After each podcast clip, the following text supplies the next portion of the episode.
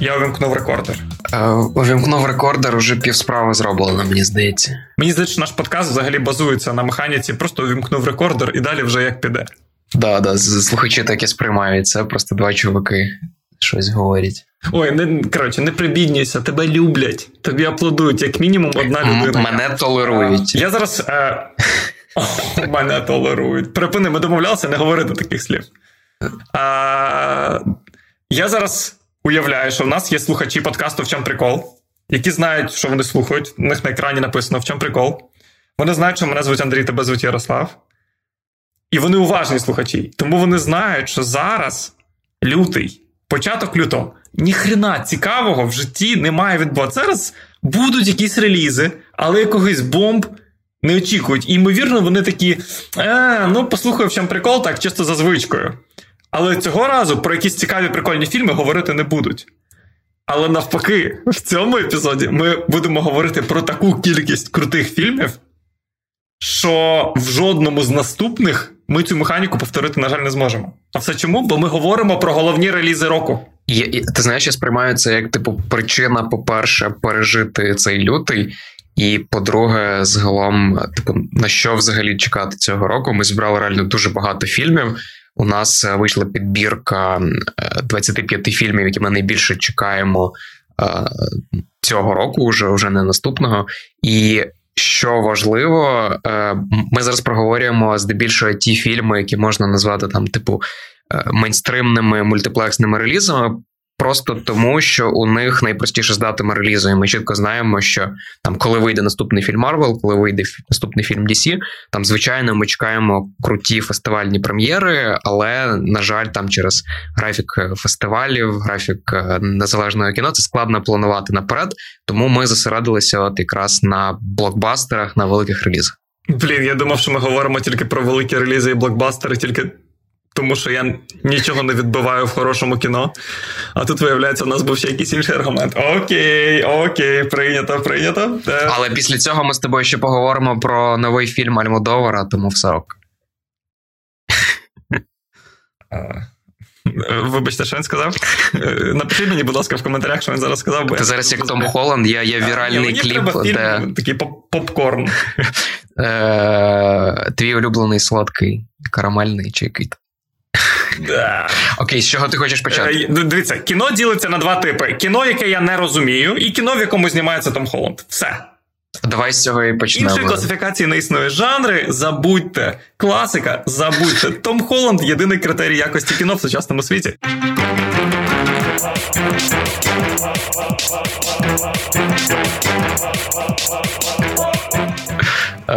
Ти дуже класно нас підвів до першого фільму, на який ми чекаємо, і гарна новина в тому, що він виходить уже через тиждень. Це фільм, який називається Uncharted, незвідане. Мені подобається, як в локалізованій назві вирішили уточнити, що це не просто екранізація популярної серії відеоігор, а переклали, власне, назву з англійської. Незвідане. Ну, і мені ще подобається, що це не буде просто дублювання сюжету, знаєте, ви, пройшли це в супер-екшені Uncharted, про який ми нещодавно говорили в подкасті, ви побачите найімовірніше, як можна судити по трейлеру, перед історією. Тобто те, що сталося до цих 4 частин Uncharted, про перші пригоди головних героїв. Як Нейтан Дрейк став Нейтаном Дрейком. Але давай так, я пропоную про Uncharted і інший реліз, який є теж суперважливим релізом цього року, суперестетично стилізована історія за мотивами Агати Крісті «Смерть на Нілі» чи «Вбивство на Нілі». Я пропоную про ці два фільми не говорити зараз, тому що ми все одно про них поговоримо наступного тижня. Це важливі релізи, зафіксували, їдемо далі.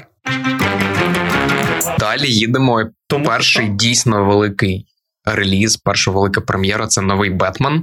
«Бетмен» із Робертом Паттінсоном. Думки вже розділилися, як завжди буває з «Бетменом» і з кастингом. Як тобі рішення віддати цю роль Паттінсону? Чесно, я дуже радий. В мене з ним супер теплі почуття пов'язані, тому що коли вийшли «Сумірки 2». Опа. Да, «Сутінки 2», але в моєму суржиковому центральноукраїнському світі це «Сумірки». Я на свій день народження, це було там щось зовсім після релізу, з чуваками, з сусідами по кімнаті в гуртожитку, ми вирішили загнатися, взяли останній ряд на сутінках, і в день народження мій попхалися на сутінки, і просто говорили весь фільм. І спочатку половина залу сміялася з того, що говорили, інша половина намагалася їх заспокоїти, під кінець фільму вже просто весь зал угорав, тому що і коментував кожну фразу, яка була з екранів. Будь ласка, не робіть так ніколи. Мені дуже соромно за це, я колись за це вибачусь, хоч і горітиму в пеклі. В мене насправді по Бетмену... І не треба викуповувати квитки на останній ряд на такий фільм. Ви просто зайняли місце людей, які могли б використовувати ці місця за призначенням. Да, хтось не побудував стосунки через нас.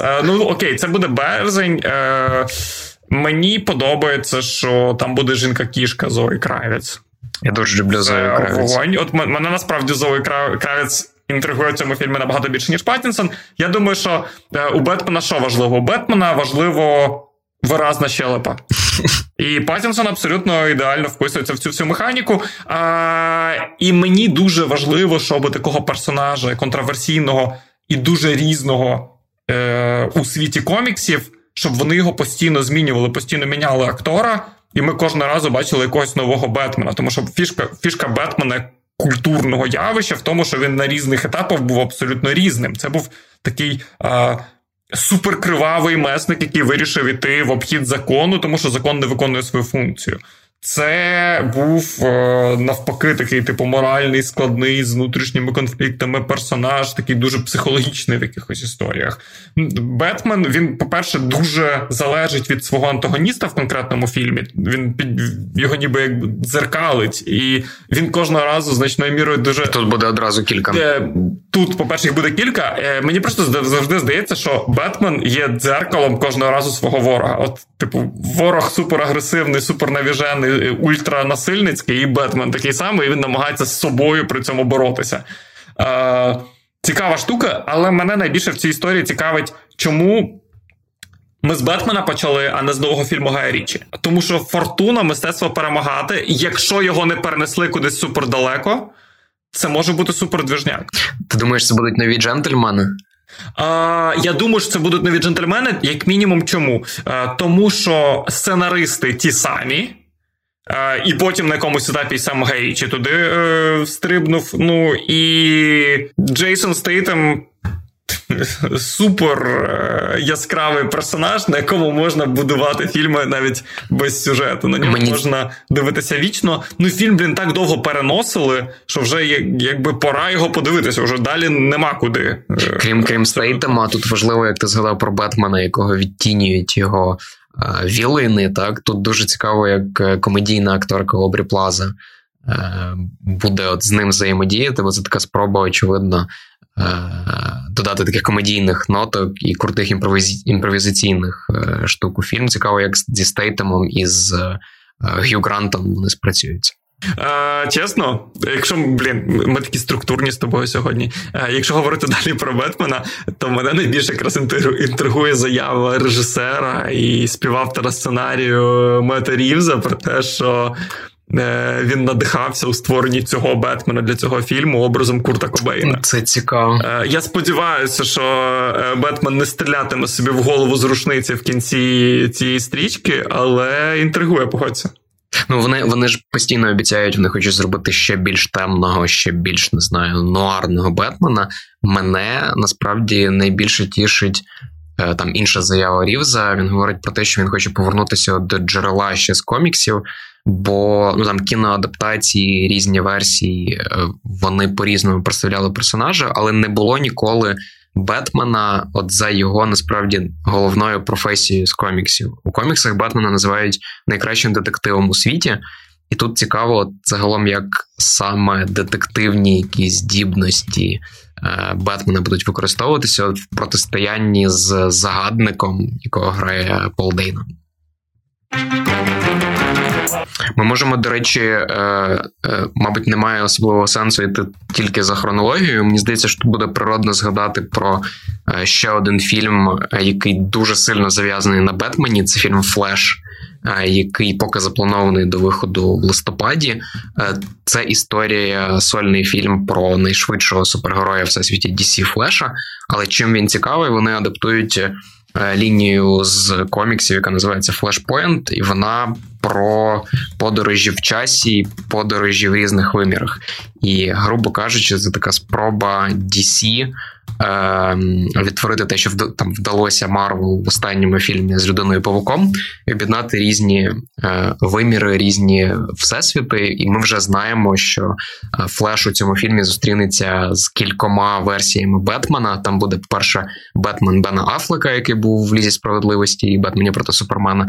І там повернеться перший Бетмен на екрані, Майкл Кітон. Просто цікаво, як це все обіграють, і чи вдасться DC створити свій додому дороги немає. Окей.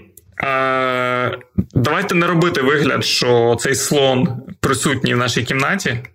І не робити вигляд, що у нас абсолютно нормальний запис подкасту, і ми такі на мрачніку просто говоримо про важливі фільми. Давай визнаємо. Половина фільмів, які точно... В тебе є якісь нотатки перед очима, я собі теж зробив. Mm-hmm. І половина фільмів в цих твоїх нотатках – це Marvel DC, Marvel DC, Marvel DC.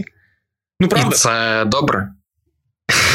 Ні, це добре, але, по-перше, це дуже багато чого говорить про сучасне комерційне кіно. Тобто ці два великих гравці і супергеройська історія стали настільки великими подіями в моєму житті, і в кінематографі, що по факту усі головні кінопрем'єри року майже зводяться до батлу між цими двома компаніями. Ну, DC хотіли б, щоб це був батлом. Подивимося, як насправді вийде. Там очевидно, що Marvel заробляє всі гроші світу, а DC от в процесі перевинайдення того, як вони розповідають ці історії. Окей, давай так. Це побиття Marvel і DC, яке ми намагаємося видавати за батл. Окей, давай проігноримо трошечки фільми, які у нас є крім них, і просто пробіжимося між цим батлом. Мені супергеройські фільми, і вони такі великі, що мені їх зручніше проговорювати реально окремо. От що для тебе є супергеройським найбільш очікуваним бумом цього року? Ну, от я згадав про Флеша, я думаю, що якщо вони зроблять це правильно, це може бути цікаво. Якщо вибирати між фільмами Марвел, я не можу вибрати між новим Доктором Стренджем і новим Тором. Так, типу, з одного боку, так, це сиквели фільмів про вже відомих персонажів, про месників, але це два фільми, які дуже багато всього можуть нового принести у всесвіт Марвел. Доктора Стренджа, я думаю, всі бачили в якраз Людині-павуку останньому і в сцені після титрів. І це теж така ще одна заявка на мультивсесвіт. Ми бачили злого Доктора Стренджа уже, ми бачили серіал «Що, якби», де частково заявили оцю от нову версію Доктора Стренджа. І цікаво, як вони в одному всесвіті зберуть ці всі різні лінії. Плюс, що важливо, це повернення до Марвел режисера Сема Реймі, який зробив оригінальну трилогію про Людину-павука, який супер круто працює з жанровим кіно, який дуже вміє в видовищні, ні на що не схожі сцени, і тут йому довіряють от Доктора Стренджа, який дуже круто візуально, насправді, був в оригінальному фільмі, і в тих елементах про нього, які були в «Месниках». Тому, я думаю, це буде і візуально, і з точки зору історії дуже цікаво. Чесно, мене ця історія з мультивсесвітом настільки лякає, тому що там, можливо, настільки все, що я дуже боюсь, що колись вони цю тему, цей біт мультивсесвіту в фільмах Марвел і в цьому ж Докторі Стренджі з Вандою Віжн, наскільки заплутають мене, що це просто перетвориться на якийсь меднес, і я зовсім загублю нитку того, що ще можливо і неможливо в світі Марвел. Ти будеш як Доктор Стрендж, який загубив. Я би більше скотився до Тора в цьому випадку, якщо вибирати між цими двома стрічками, як мінімум, щоб побачити Наталі Портман, яка грає жінку Тора, яка змогла підняти молот Мьольнір, коли Кріс Хемсворт його загубив і став недостойним. Але ще один аргумент є суперкрутий, тому що там буде Бетмен. Там буде Бетмен, чувак. Ну, як мінімум, давай так, екс-Бетмен, колишній Бетмен. Колишніх Бетменів не буває. Який у стрічці Тор Любов і Грім буде грати вбивцю богів. Ну і четвертого Тора робить далі Тайка, а Тайка крутий. Я його люблю і, чесно кажучи, я... Мабуть, це єдиний фільм супергеройський, який я дивитимусь спочатку через режисера, а потім через решту людей у стрічці.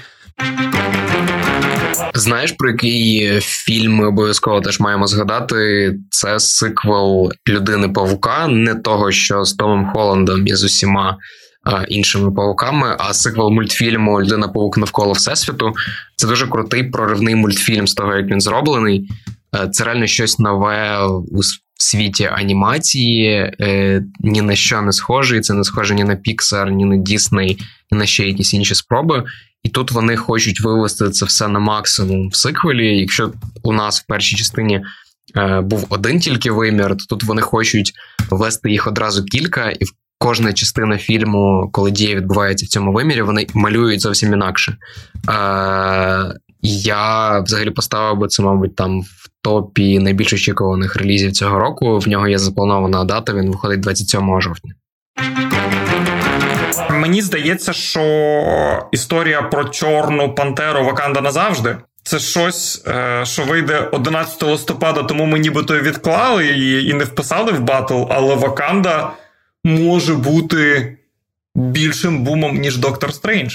Ну, Тут треба просто проговорити, важко чогось чекати від цього фільму, так? Бо в першу чергу ми будемо говорити про те, що через смерть Чедвіка Боузмана історію там повністю змінювали в процесі. Марвел проговорили це принципове рішення, вони не будуть вибирати іншого актора на цю роль, вони якось інакше його замінять. Скоріше за все, фокус буде на персонажах, на жінок з його команди, тож Лупіта Ньонго чи Данай Гуріра.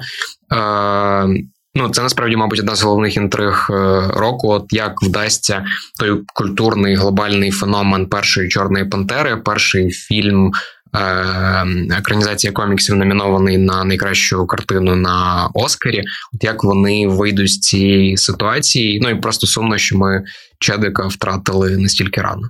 Якщо говорити про Ваканду і цю всю культурну, геополітичну складову, яка йде за цією частиною якраз супергеройської серії, цей визнання, то, що називається Black Heritage, African-American Heritage і так далі, це всі історії, яка пов'язана з африканською культурою, інтеграцією цієї в світ масової великої культури, осмислення і представленість, то це штука, про яку мені здається, що ми з кожним роком все більше і більше будемо говорити, і скоро це скотиться просто до якоїсь норми. Я буквально нещодавно за твоєю порадою слухав подкаст з чуваками, які працювали якраз в адміністрації Обами, займалися міжнародною політикою. Там було класне інтерв'ю про те, чому світова історія настільки недосконала, провальна і незрозуміла, якраз з причини того, що ми проігнорували Африку в цій історії. І там журналіст New York Times, який написав цю книжку, який є героєм того подкасту, дуже чітко пояснює, як треба сприймати Африку, як треба, інтегрувати Африку зараз в своє життя, якщо ти хочеш жити в актуальному світі, і як треба нам всім інтегруватися в африканський контекст, як нам треба бути там інформаційно присутніми, фінансово, бізнесово і бла-бла-бла присутніми, для того, щоб це не було величезним джерелом економічних, соціальних, культурних проблем у світі, а це були такі самі повноправні країни, суспільства, учасники міжнародного процесу. Сорі, що ми відкололися від теми кіно, але в випадку з «Вакандою», у випадку з «Чорною пантерою» говорити про цей фільм просто як про супергеройську движуху не можна. Тобто цей фільм – це компенсація, культурна компенсація усім цим століттям, десятиліттям забуття і ігнорування того культурного контексту. І я, мабуть, так і не зможу навчитися його сприймати просто як розважальний фільм-атракціон. Ну, знаєш, це насправді один аспект, а крім цього, цієї важливої якби соціального підтексту, так, це просто дуже хороша історія, це крутий фільм Райана Куглера з видатним перформансом Чедвіка Боузмана. Там цікаво було от інтерв'ю Боба Айгера, колишнього керівника Діснеї. Він там минулого тижня розповідав, що «Чорна Пантера» – це його, він вважає, одним з головних здобутків його там за десятки років на чолі Діснеї. І він говорить про те, що це для нього приклад того, що рішення про підтримку таких фільмів мають ухвалювати саме люди. Тобто, грубо кажучи, якби це рішення ухвалював алгоритм чи там якісь роботи, ніхто б ніколи не дав стільки грошей на фільм виключно з African-American акторами, і, скоріш за все, не можна було прогнозувати, що він збере більше мільярда в прокаті і отримає номінацію на Оскар. Але от вийшло так, що це поки один з найбільш успішних фільмів Marvel Studios. Але дивись, у нас є ще два супергеройських мінімум фільми, про які варто згадати, і про один зараз дуже дивно згадувати один з них. Я зараз говорю про фільм «Чорний Адам». Ну, тому що на фоні Бетмена, на фоні нової величезної епічної історії про Ваканду, Чорну Пантеру, на фоні Доктора Стренджа, на фоні Тора чергового, який є навіть там сюжетно, ймовірно, більш локальним і не вписаний в такий глобальний величезний контекст всього всесвіту. Але говорити про Чорного Адама, головного противника Шазама, якщо хтось не стежив за комікс-світом, ну, мабуть, варто в контексті головних релізів року лише тому, що його грає Дуейн Джонсон, який зараз є одним з найдорожчих акторів тієї півкулі. Тому в світі теж будуть, відповідно, автоматично. Тебе якісь очікування від цього фільму? Ну, мені здається, що Дуейн Джонсон просто продовжить грати Дуейна Джонсона, як він це робить майже в будь-якому фільмі. Просто мені, в принципі, це ок. Я готовий в будь-якому фільмі 2 години дивитися на Джонсона і на те, як він, не знаю, катається на автомобілях, стрибає з гори чи жартує в своєму стилі. Це спроба його зіграти. Ми просто не розуміємо, чи буде антагоністом, чи протагоністом Чорний Адам у цьому фільмі, бо ну, в коміксах так, Адам – це такий головний ворог Шазама, так, позитивного персонажа. Тут вони будують історію навколо саме персонажа Рока, і цікаво, ну, якби погляд з точки зору поганця, це потенційно може бути цікаво, але морально ми дуже мало знаємо про цей фільм, тому там чекаємо хоча б на трейлери. Як мінімум, ми знаємо, що опонента Дуейна Джонсона не гратиме Він Дізель. Це вже добре. І наше серденько з дитинства не може при цьому не тріщати по швах. І тепер давайте знову ж таки звертаємося. Кожного разу ми говоримо і доходимо до ситуації, коли всі розуміють, що є якийсь... От в кімнаті є слон, і на нього треба звернути увагу. Є про кожен фактично фільм, який ми згадували. Перш за все згадують в контексті того, що да, це фільм, який дуже давно роблять і дуже багато разів переносили дату релізу. Так от, наступний фільм, який мене найбільше, мабуть, з перенесеннями асоціюється, це «Морбіус». Як ми могли про нього не згадати і включити його в наш список аж після «Чорного Адама»? Це, до речі, схожа історія. Джаред Лето грає вампіра. Джаред Лето грає вампіра, тобто монстра, який приховує свій вік, який не виглядає на свій вік і, можливо, харчується кров'ю. Тобто це досить близько для нього, мені здається. Тобто виходить, що Джаред Лето, як і Дуейн Джонсон, грає Джареда Лето? Цілком можливо. Ну, тут насправді, і це якби майже в кожному фільмі про супергероїв, які ми згадуємо, тут теж є такі натяки на мультивсесвіт. Ми не знаємо до кінця, чи буде частиною кінематографічного всесвіту Marvel Морбіус, але, наприклад, в трейлерах нам показали персонажа, як ви думаєте, кого? Бетмена Майкла Кітона. Правда, він тут не в ролі Бетмена, а в ролі антагоніста. Цю роль він виконував в першому «Людині-павуку» з Томом Холландом. І тут цікаво, чи він грає іншу роль, чи він повертається от до ролі Валчура із першого нового Людини-павука. Тому цілком можливо так, це теж буде відбуватися десь між різними всесвітами з павуками. Ми закінчили з супергероями. Можна видихати, правильно? Можна. Можна переходити до кого? До динозаврів? Чи до Піксар? Ні. Давай до якихось інших тварюк. До якихось фантастичних тварюк. Тому що динозаври, вони реальні, вони були, а фантастичні тварини – ні. Давай почнемо з них. А є ще один фільм, який перенесли взагалі, здається, з 2020 року. Це фільм «Фантастичні тварини. Таємниці Дамблдора». Ну, не Гаррі Поттер. Інший рівень, інша ліга. Але... ну, теж крутюча історія. І втрата Джонні Деппа буде для неї трагічною чи ні. Нагадаю, Джонні Депп в попередній частині грав Гріндевальда. Там цікаво, бо пам'ятаєш, в першій частині взагалі Колін Фаррелл грав цю роль, просто в кінці виявилося, що це був Джонні Депп. В другій частині був Джонні Депп, а в третій не цю саму роль через скандали з Деппом взяли Мадса Міккельсена. Ну, Мадс Міккельсен кльовий, давай так. Це цікаво. Так. Чи відчуємо ми заміну? Я не знаю. На фоні Другої світової війни, наскільки там багато буде Гріндевальда в цьому фільмі, я не впевнений, але давай так. Це те, що точно варто подивитися. Це все ще навколо Джон Роулінгський всесвіт.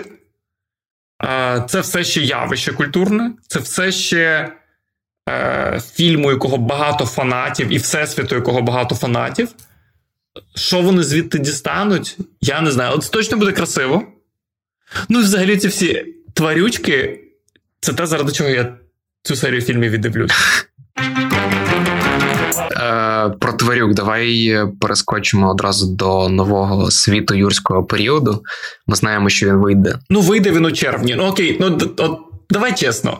Це головний реліз року. От коли вийшов перший світ юрського періоду, окей, без застережень. Це бум, це явище в тій культурі. Зараз ти впевнений, що велика кількість людей живуть з тим старим культурним контекстом, з цим після смаком від перших стрічок, які взагалі там перевернули комусь життя, і це було реально явище в культурі рівня Доктора Стренджа і Спайдермена. Парк юрського періоду, знаєш, коли ти йдеш по селі в Полтавській чи Черкаській області, там іде літня людина в футболці з парком юрського періоду, ну просто тому, що і спадок від онуків дісталася ця футболка, це означає, що це вже велике масове явище. Так от, парк юрського періоду таким був. Зараз, в червні вийде. Ну, тепер динозаври уже потраплять у світ, населений людьми, а не будуть в тій своїй резервації. О, Боже. Ну, це цікаво, бо можна підходити от з твоєї позиції до цього. З іншого боку, це супер успішні касові фільми. Там і перший перезапуск від юрського періоду, і сиквел. Вони збирали більше мільярда, і, там, не знаю, за всіма очікуваннями був хороший матеріал на Блумбергу, до речі. От від цього фільму, скоріш за все, теж очікують мільярда, тому що це якби закінчення нової трилогії, і плюс вони повністю повертають от класичну команду із парку юрського періоду, з Джефом Голдблюмом, з Лорою Дерн і з Семом Нілом. Ну, і це такий, мабуть, найбільш яскравий представник цих лего-сіквелів, які ніби і продовження історії якогось класичного фільму, і перезапуск частково з Крісом Преттом і з Брайс Даллас Говард. Окей, давай ще й про Джона Віка 4 поговоримо. В такому випадку теж буде головний реліз року. Ну, це взагалі не обговорюється. Будемо про нього говорити? Наскільки я розумію, там немає поки підтвердженої дати прем'єри в Україні, принаймні, але, ну так, ми чекаємо на нового Джона Віка.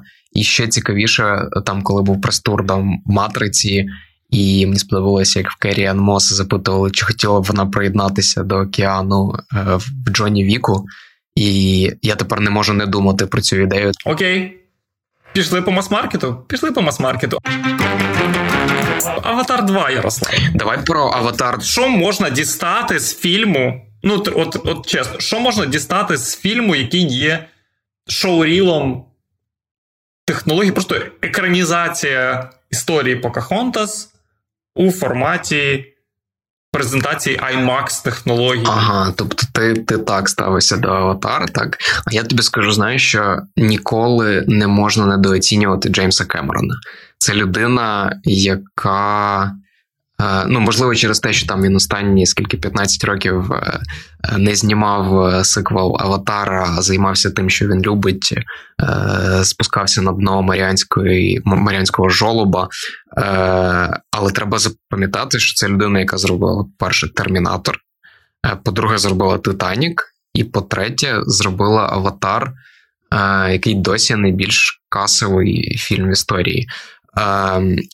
Що цікаво, як він пояснює довгу затримку з сиквелом Аватара, він же може собі дозволити на цьому етапі кар'єри випускати це продовження, коли він розробить якусь проривну інноваційну технологію, яка буде виправдовувати створення цього нового фільму. І в другому Аватарі вони там, принаймні, як вони зараз говорять, вони придумали абсолютно новий спосіб знімати фільми під водою. Якщо ви бачили, не знаю, будь-який фільм, де актор був в воді і намагався грати, там останні, 50 років, скоріш за все, це знімали не у воді, це знімали десь просто в павільйоні і домальовували потім воду. Кемерон хоче показати водну частину планети з Аватара, і якщо це буде прорив, як був проривом 3D і загалом використання комп'ютерної графіки в першому Аватарі, то це буде дуже сильно. Ну, як мінімум, це не технологія, яку ми найбільше чекали. Ми зараз всі чітко розуміємо, якої технології найбільше не вистачає кіносвітові. Ми розуміємо, що зараз потрібно знімати кіно таким чином, щоб можна було потім автоматично замінити обличчя за кенсел актора на когось іншого. Я думаю, ти скажеш про... А не зйомки під водою.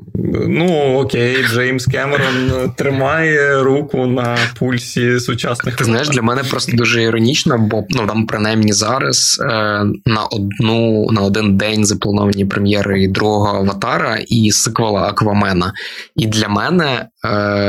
Аквамен, при всіх перевагах цього фільму, ми з тобою дивилися разом, ми отримали різні рівні задоволення від цього фільму, але кожна сцена, коли вони говорили під водою, взагалі більшість екшену відбувається під водою в цьому фільмі, і на це дивитися смішно, бо це взагалі не схоже, не знаю, за законами якимись базовими фізики, як працює вода.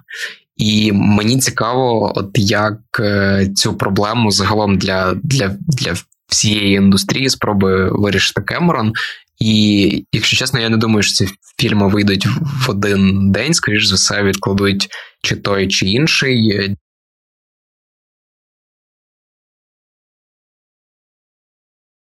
Це просто іронічно, що поки вони заплановані на один день на 15 грудня. Давай, щоб про нас не думали, що ми зовсім з тобою якісь комерційно-мас-маркетні чуваки. Згадаємо про щось інше. Наприклад, у нас є реліз на весну запланований «Варяг». І не говорити про нього як потенційно про крутий реліз. Окей, це не «Аватар 2», це точно не «Чорна Пантера». Але це теж буде гучно. Як ти гадаєш? Це буде дуже гучно, я в цьому впевнений. Просто подивіться трейлер, не знаю, скільки разів я дивився цей трейлер, я вивчив цю кричалку, яку Олександр Скарсгорд виконує в цьому трейлері. Це така спроба навіть не перевинити, а по-іншому подати історію Гамлета. Головного героя буквально звуть Амлет, просто дію переносять в Ісландію 10 століття. І це не про моральний вибір, чи треба мститися за смерть батька, а за такий знак оклику. Треба мститися за смерть батька. Супер накачаний Олександр Скарсгорд, мабуть, востаннє він таким був в Тарзані. Грає вікінга, який має... помститися за батька і врятувати свою маму. Це важливо теж проговорити. Це новий фільм Роберта Еггерса, це така зірка американського незалежного кіно. Він зняв «Відьму» і він зняв абсолютно божевільний фільм «Маяк» із Паттінсоном і з Віллом Дефо. І це для нього такий перший великий екшен орієнтований фільм. Цікаво, що з цього вийде. До речі, в цьому ж фільмі Віллом Дефо теж буде. Який Ніколь Кідман або Бьорк. І Аня Тейлор-Джой із Спліта, із Короля... Ходу королеви. Ладно. Ітан Хоук ще буде. От, щоб уже зовсім всі аргументи викинути. От, мені би більше хотілося поговорити про Варяга, а не про Аквамена. Мені би більше хотілося поговорити про Варяга, а не про Чорного Адама. Ну, тому що трошки оцей супергеройський світ за багато місця в голові займає. Треба якось від нього відволікатися. Як мінімум, є ще одна класна нагода. У нас є Мартін Скорсезе, який повертається, тримаючи на руках Леонардо Ді Капріо після їхньої суперколаби класної в «Вовку з Уолл-стріт». І ще в 10 фільмах. «Вбивці квіткового місяця» фільм називається. Там історія така детективна, де корінні американці на територіях, підконтрольних корінним американцям, знаходять нафту, і там починаються зникнення. З невідомих причин починаються зникнення. Ну, і детектив, ФБРівець намагається з'ясувати, що там відбувається. Але це Мартін Скорсезе. І це буде перший фільм Скорсезе. Ді Капріо, насправді, мені здається, що я не думаю, що Ді Капріо найближчим часом видихнеться. Тобто від нього все ще чекаєш якось підняття планок, в моєму випадку. Крім підвищення віку жінок, з якими він зустрічається. Не старше 25 років. Це цікаво, бо це буде перший фільм Мартіна Скорсезе для Apple TV+. І, можливо, такий от перший дійсно великий фільм-подія для стримінгового сервісу Apple. Ближче до кінця року він очікується, поки немає визначеної дати. Бро. В тебе є ще великі релізи цього року, чи можемо перейти до традиційного формату, в якому ми з тобою обговорюємо головні релізи цього тижня, швидесенько цього разу по них пробіжимося, не будемо дуже довго розжовувати, тому що ми розуміємо, що час наших слухачів не гумовий. Давай останнє тільки що згадаємо, ми не проговорили далеко всі фільми, але ви можете знайти увесь цей список і більше на The Village Україна. Матеріал називається «25 головних фільмів, які ми чекаємо у 2022 році». Ми не проговорили з тобою про Pixar. У студії Pixar буде одразу 2 фільми в 2022 році. І перший ми чекаємо вже в березні. Він називається «Я панда». Це історія про школярку, яка перетворюється на велику червону панду, коли вона починає злитися. Якщо дивилися короткометражку Pixar «Бао», ось цей фільм робить режисерка цієї короткометражки. Він виглядає дуже прикольно, якби для підліткової дитячої аудиторії якраз те. Ну і головний реліз Pixar цього року – це спін-офф історії. Посібаки! Це конкуренти Pixar. Спін-офф історії іграшок, який присвятили базу Лайт'єру. Я думаю, що Ковбой Вуді дуже ревнує, але вирішили окрему історію про іграшок почати із база.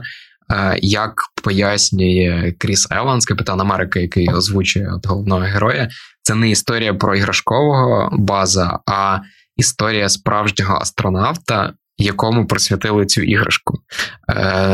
Тут якби кілька мета-рівнів, але це насправді можна сприймати, знаєш, як спробу Pixar зняти просто хороший науково-фантастичний мультфільм.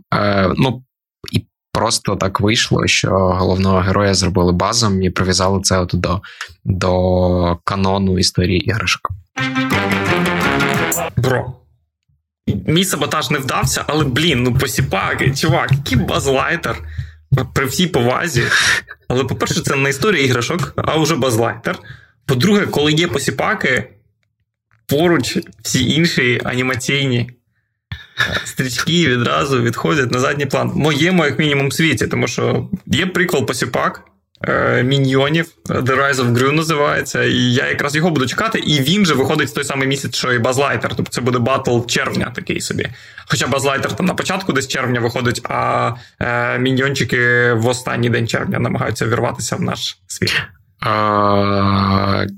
Ще раз проговорю, ми на вас накидали багато різних фільмів, але ми всі їх зібрали в публікації, яка називається «25 головних фільмів 2022 року». Її можна знайти на The Village Україна в розділі «Культура». І ми обов'язково там піднімемо ще цей текст, нагадаємо вам про нього.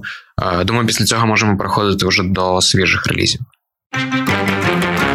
Окей. Ярослав, свіжі релізи. Я проглянув, які мають бути свіжі релізи цього тижня. І мені здається, що повторний реліз Дюни і Тенета в кінотеатрах набагато яскравіший вийде. Особливо в IMAX. Я всіх закликаю, якщо через якісь причини ви пропустили чи Дюну, чи Тенет, ну, це дуже круті події, які треба бачити саме на IMAX-екрані. Ще встигаєте в Планеті кіно, в кінотеатрах з IMAX. Окей. Почнемо з українського релізу. Найкращі вихідні. Чуваки знімали фільм команда «Атлас Вікенду», фестиваль, який тепер називається «Атлас». Зняла стрічку, яка називається «Найкращі вихідні», яка знімалася частково на самому фестивалі. Там є Київ. Фільм подається як промо туризму в Україні, зокрема фестивального туризму, зокрема фестивалю «Атлас». Частину знімали сцен просто на фестивальній території, де масовкою були просто гості фестивалю. Частину сцен знімали просто на сцені фестивалю в процесі. Так що можете себе там на ньому побачити, якщо ви були на Атлас Вікенді минулого року. Давай, ну мені здається, що там головна прем'єра тижня – це новий фільм Педро Альмодовара. Він називається «Паралельні матері». І, як завжди, у фільмах Альмодовара тут Пенелопа Круз грає матір або жінку, яка замінює якомусь маму. Тут, насправді, складно говорити, бо ти можеш сказати і забагато, і замало, і все одно заспойлиш якісь типу головні моменти. Просто треба знати, що це історія про двох жінок, які майже водночас народжують в одній лікарні, і після цього їхнє життя якось переплітаються. Скоріш за все, Пенелопа Круз дуже активно бере участь у оскарівській кампанії. Можливо, у наступний вівторок ми побачимо її прізвище серед номінантів на Оскар. Гарна можливість підготуватися до цього і подивитися фільм.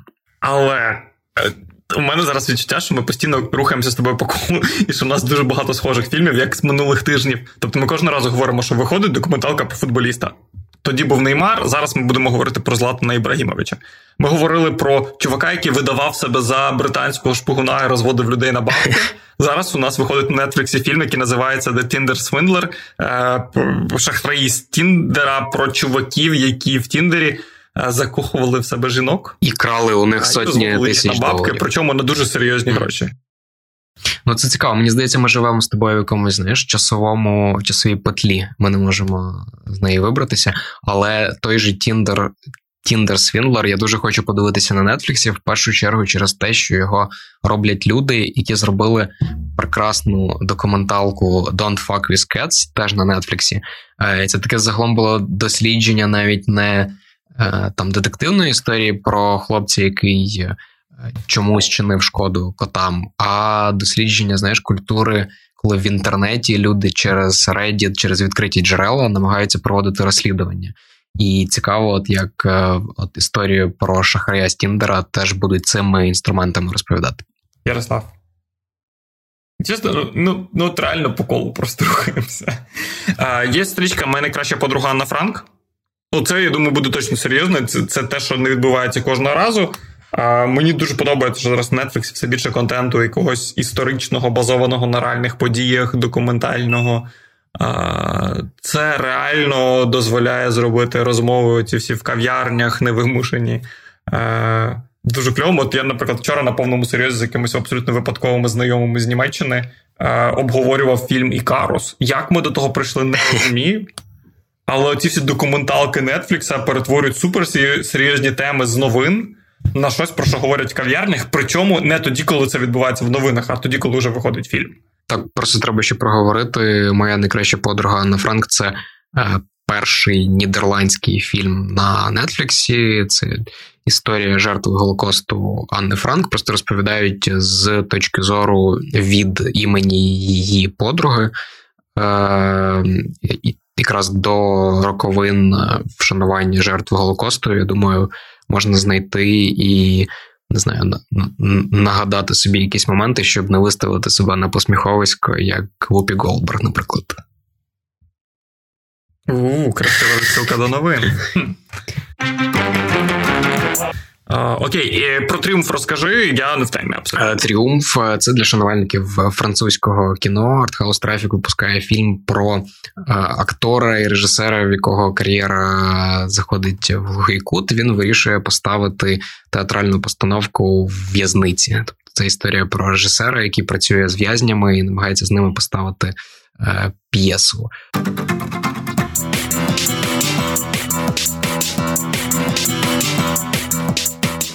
Чувак, South Park. Я знаю, що ти найбільший фанат Південного парку в офісі. Що ще треба? Що ще треба? Просто South Park. Навіщо вам інші серіали, про які ми будемо сьогодні говорити? Просто подивіться South Park. Все. Більш неважливо все інше. До речі, я думаю, що він з'явиться і буде доступним для українських глядачів уже на вихідних. І, скоріш за все, коли ви послухаєте цей епізод, він вже буде доступний. На жаль, поки прем'єра 25-го сезону, коли я намагався це зробити, не була доступна на сайті Comedy Central, але загалом він вже безкоштовно його викладають прямо на сайті. Його дуже легко подивитися. Ну і це якби початок такої нової частини для авторів серіалу. Вони підписали новий контракт із каналом. Південного парку буде багато, буде не тільки серіали, будуть нові повнометражні фільми. Тому все тільки починається для цього містечка і для цієї школи. І це чудово. Тому що в штаті Колорадо відбувається так багато всього цікавого, що ми не можемо про це не знати. Але головний серіальний реліз тижня все-таки інший. Він називається «Пем і Томі». «Пеп і Томі»? «Пем і Томі». І це історія про секс-відео Памели Андерсон і Томмі Лі. Там якісь абсолютно невпізнавані в цих ролях Лілі Джеймс і Себастьян Стен. Я не знаю, як вони це зробили, особливо у випадку з Лілі Джеймс. Вона дуже схожа на Памелу Андерсон, але крім цього, це ж навіть не історія про секс-відео, а про те, як про фактично перше віральне відео в інтернеті, тому що коли злили, викрали цю от плівку Пем і Томмі, це фактично побудувало цілу індустрію інтернет-порно і це просто, я думаю, багато нам розкаже про світ, в якому ми живемо зараз, про те, як ця подія змінила загалом все ставлення до цієї індустрії. Чувака, прикинь, що частина людей, які зараз слухають, не розуміють, що ПМ – це Памела Андерсон, акторка, яка бігала в купальнику по пляжу і весь світ за цим дивився. А Томмі – це теж не якийсь там просто лівий чувак з вулиці, це барабанщик Мотлі Крю. Татуйований. Мотлі Крю в свій час були чимось як Ліл Піп. От, для наших молодих читачів, тільки в світі глам-року. Дякую, що ти перекладаєш на мову зрозуміло зумером. Я думаю, це правильно. Чесно, мені здається, наша цільова аудиторія – це люди, які вже не пам'ятають Мотлі Крю і ще не слухають Ліл Піпа. Оці люди, якраз, які застрягли посередині між поколіннями і такі, знаєш, як такі ходять то вліво, то вправо і не розуміють, що відбувається. Знаєш, кого вони точно знають? Ума Турман повертається в головній ролі в новому серіалі «Підозра» на Apple TV+. Це адаптація ізраїльського серіалу про викрадення дитини багатої людини. І тут Ума Турман з «Убити Біла», з «Кримінального чтива» грає роль матері, яка намагається врятувати свою дитину. Цікава, драматична роль. І плюс, якщо там згадати останні американські адаптації ізраїльських серіалів, типу «Батьківщина», це зазвичай хороший матеріал, тому зверніть увагу, якщо цікаво. Окей. Ми забагато сьогодні говорили про супергероїв, але Netflix випускає ще один реліз. «Raising Dion» називається. Це про виховання Діона. Маленького супергероя. Але це другий сезон. Перший сезон вийшов у 19-му році. Щоб просто розуміли, це продовження цього серіалу про те, як виховувати супергероя, коли він ще не натягнув на себе маску і не б'є в підворітнях злочинців. Це такий проект мрії Майкла Бі Джордана із якраз «Чорної Пантери», з «Кріда». Він відповідає за нього як продюсер. І насправді в першому сезоні було багато крутих моментів. От якраз в плані того, як можна класні екшн-сцени робити не за всі гроші світу. Я думаю, що цікаві такі винахідливі рішення мають бути і в другому. Я подивлюся обов'язково. Знаєш, де ще буде багато винахідливих рішень? У серіалі «Виховані вовками». Він теж повертається на другий сезон. Це серіал, який робить Рідлі Скотт, геніальний дідусь, який якимось чином в минулому році зняв аж 2 круті фільми. Останню «Дуелі Дім Гуччі». Це його перший за 50 років режисерський проект на телебаченні. Він його робить для стримінгового сервісу HBO Max. В Україні доступний через Мегого і LTV. І це наукова фантастика про далеку планету і про андроїдів, яких буквально звуть батько і мати, які намагаються виховати людей. Якщо вам сподобався, наприклад, персонаж Майкла Фасбендера в приквелі «Чужого» від того ж Рідлі Скотта, це той самий вайб.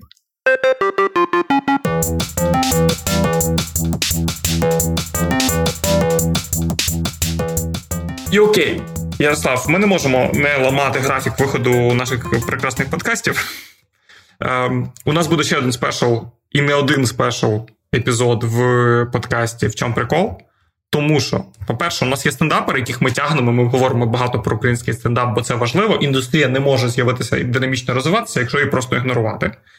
І в нас знову повертається до нас Єгор Шатайло. В цьому випадку вже в аудіоформаті, а не лише в форматі тексту на сайті.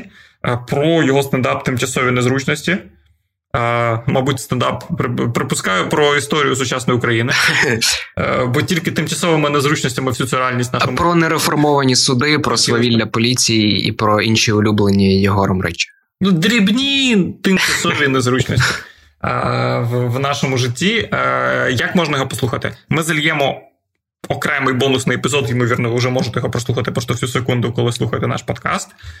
І на сайті так само розмову Ярослава з Єгором ви можете послухати. Але далі у нас буде ще один реліз, ще один додатковий епізод якраз про це, і там буде інша людина, уже не стендапер, а щось про іншу українську реальність, про реальність таких буремних попередніх років. Це буде Олег Сенцов. І у нас тут так само буде інтерв'ю з Олегом Сенцовим, залити як бонусний епізод. Ми вже поговорили з Олегом, подивилися фільм «Носоріг», який він випускає 17 лютого, і було цікаво просто з ним проговорити про те, як він цей фільм фактично робив там ще з 2012 року, ще до незаконного ув'язнення в Росії. І цікаво, як він от не те, щоб закрив для себе цей гештальт, але от там підвів якусь риску під цією частиною кар'єри, і було важливо теж проговорити про його наступний фільм, бо це буде дуже особиста історія, от детальніше він розповість в інтерв'ю.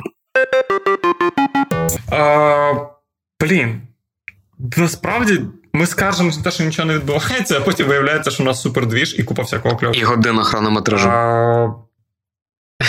Та припини, будь ласка, ну ми ж мали вписатися коли-небудь 35 хвилин.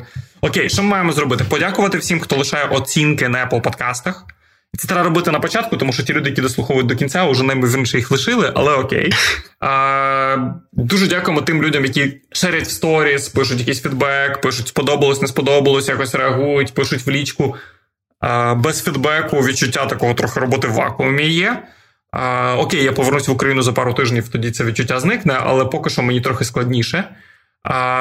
Але я все одно дуже дякую людям, яких стає все більше. Дуже приємно заходити в статистику подкасту і розуміти, що кожен наступний епізод збирає все більше і більше і більше прослуховувань.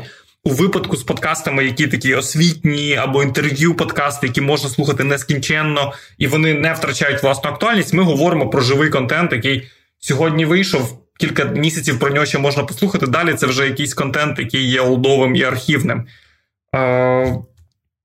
В нашому випадку дуже важливо, щоб це відразу слухали, поки це ще свіженько.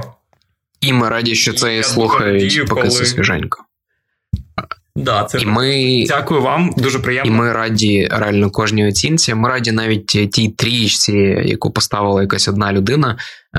Я впевнений, що це було виправдано, але типу, ви нам все одно допомогли. Якщо хочете поставити оцінку, можете поставити навіть негативну оцінку, але поставте. А можливо, якщо залишите рев'ю... Да, і ми раді цій трічці, яку поставив Марк. Да, Марк, я знаю, що це був... Просто, щоб підняти простими словами. Да, уже вдається до будь-яких засобів для того, щоб врятувати свій подкаст від поразки. Це означає, що він уже боїться конкуренції. Ми вже вийшли на цей рівень. Ладно, гайс, насправді, на повному серйозі, дуже кльово, що в Україні з'являється багато кльових подкастів. Реально є що слухати, я зараз не встигаю слухати все, що я хочу. А раніше я встигав відслуховувати якісь архівні подкасти, щось, що виходило колись давно і припинили виходити. Зараз ні, зараз тільки свіжачок.